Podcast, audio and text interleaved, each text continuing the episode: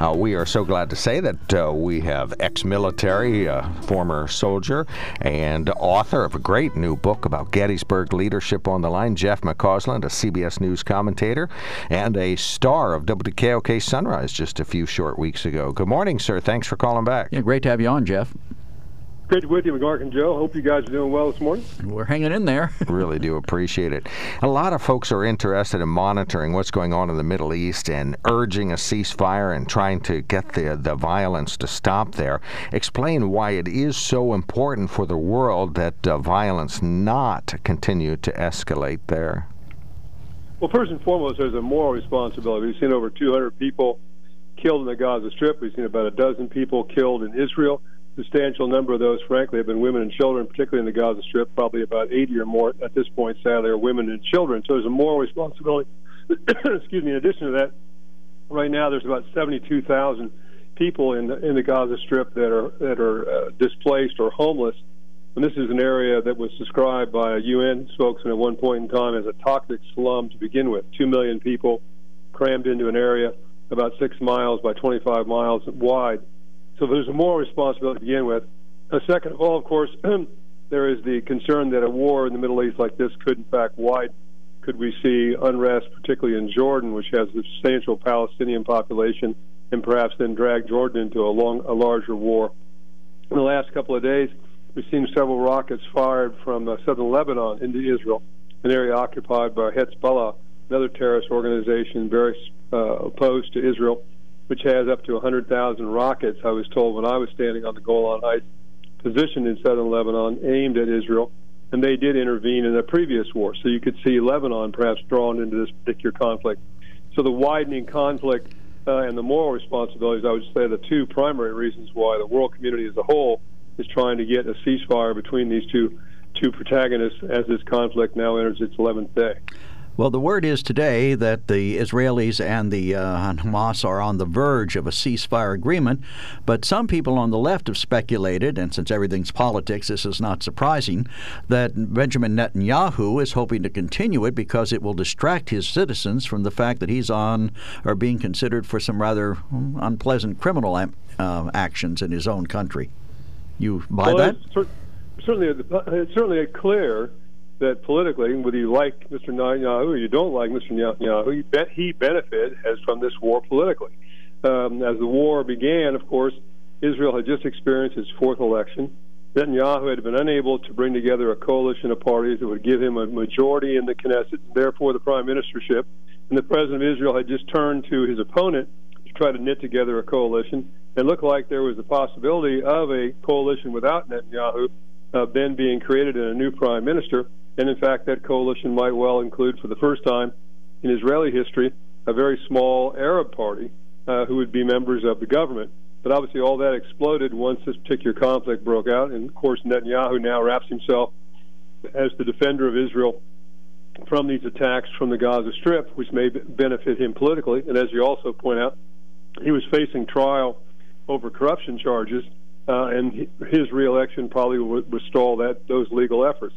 Ironically, you could argue, of course, that Hamas, the leadership of Hamas, benefits politically from this particular conflict because, of course, they initiated the attack uh, following uh, violence between uh, Arab worshippers, Palestinian worshippers at the, Al Aqsa Mosque in Jerusalem, which is the third holiest site in Islam, between them and Israeli security forces. And in response to that, uh, Hamas launched these attacks. And as a consequence, now they wrap themselves in the flag of we are the defenders of the Palestinian people. No longer is it the Palestinian Authority in the West Bank, which is very weakened. It is us, Hamas, who are the defenders of the Palestinian people against Israeli aggression. Now, both President Trump and now President Biden get accused of only having a tepid response to this. Why are their verbal and other responses said to be muted? Well, of course, the United States has a long-standing relationship with Israel since the founding of Israel in 1948. The United States was instrumental in the creation of Israel, and Harry Truman, as president at the time, recognizing Israel really caused that to, in fact, occur. And that has been a thread of continuity in U.S. foreign policy ever since that time, Democrat or Republican presidents. Some have gotten on a little bit better or worse, but there's no doubt about it. The United States has supported Israel, defended Israel in the United Nations, And annually, now we provide Israel about $3.8 billion in military assistance on an annual basis, and we've done that for literally decades.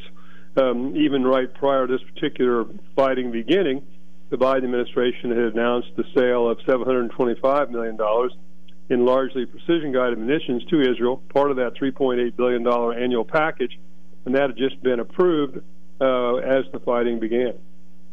Jeff, Jeff, let me ask you this: uh, the the Biden administration has um, been, I, I, don't like to say ambivalent, but less than supportive in terms of how President Trump supported the Israelis. But Trump had them talking to their neighbors and arriving at some mutual agreements that hopefully would have brought peace to the area. Now, the change of administrations brings on a war, or at least an armed conflict over there. Do you think that President Biden has failed where President Trump succeeded, or is it the other way around?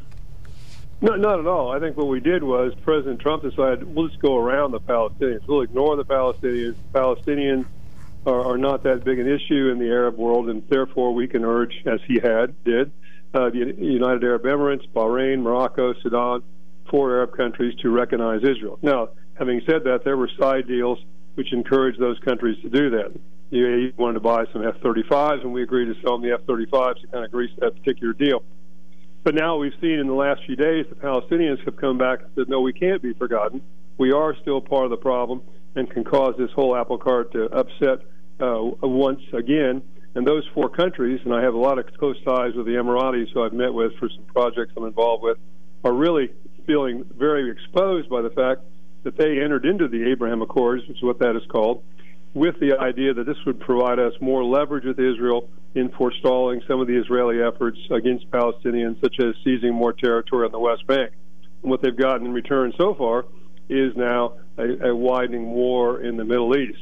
So whether this now will freeze out further expansion of Arab countries to recognize Israel, I think will be the case for, for the time to come.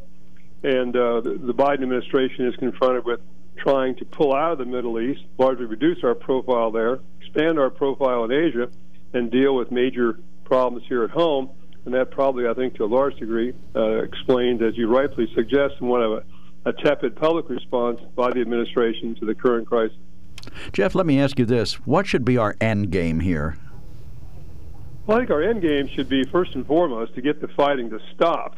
That's the thing you've got to do to start with. And the second thing is what do you do to make sure it doesn't happen again?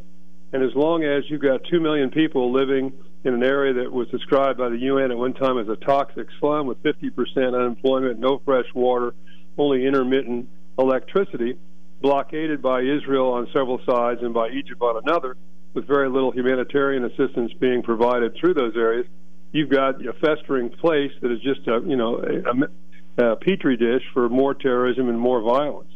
So if you could figure out a way to probably expand on the uh, economic assistance to Gaza, open up the blockade, and make that place a better place to live, then people have got things to do other than, than join Hamas.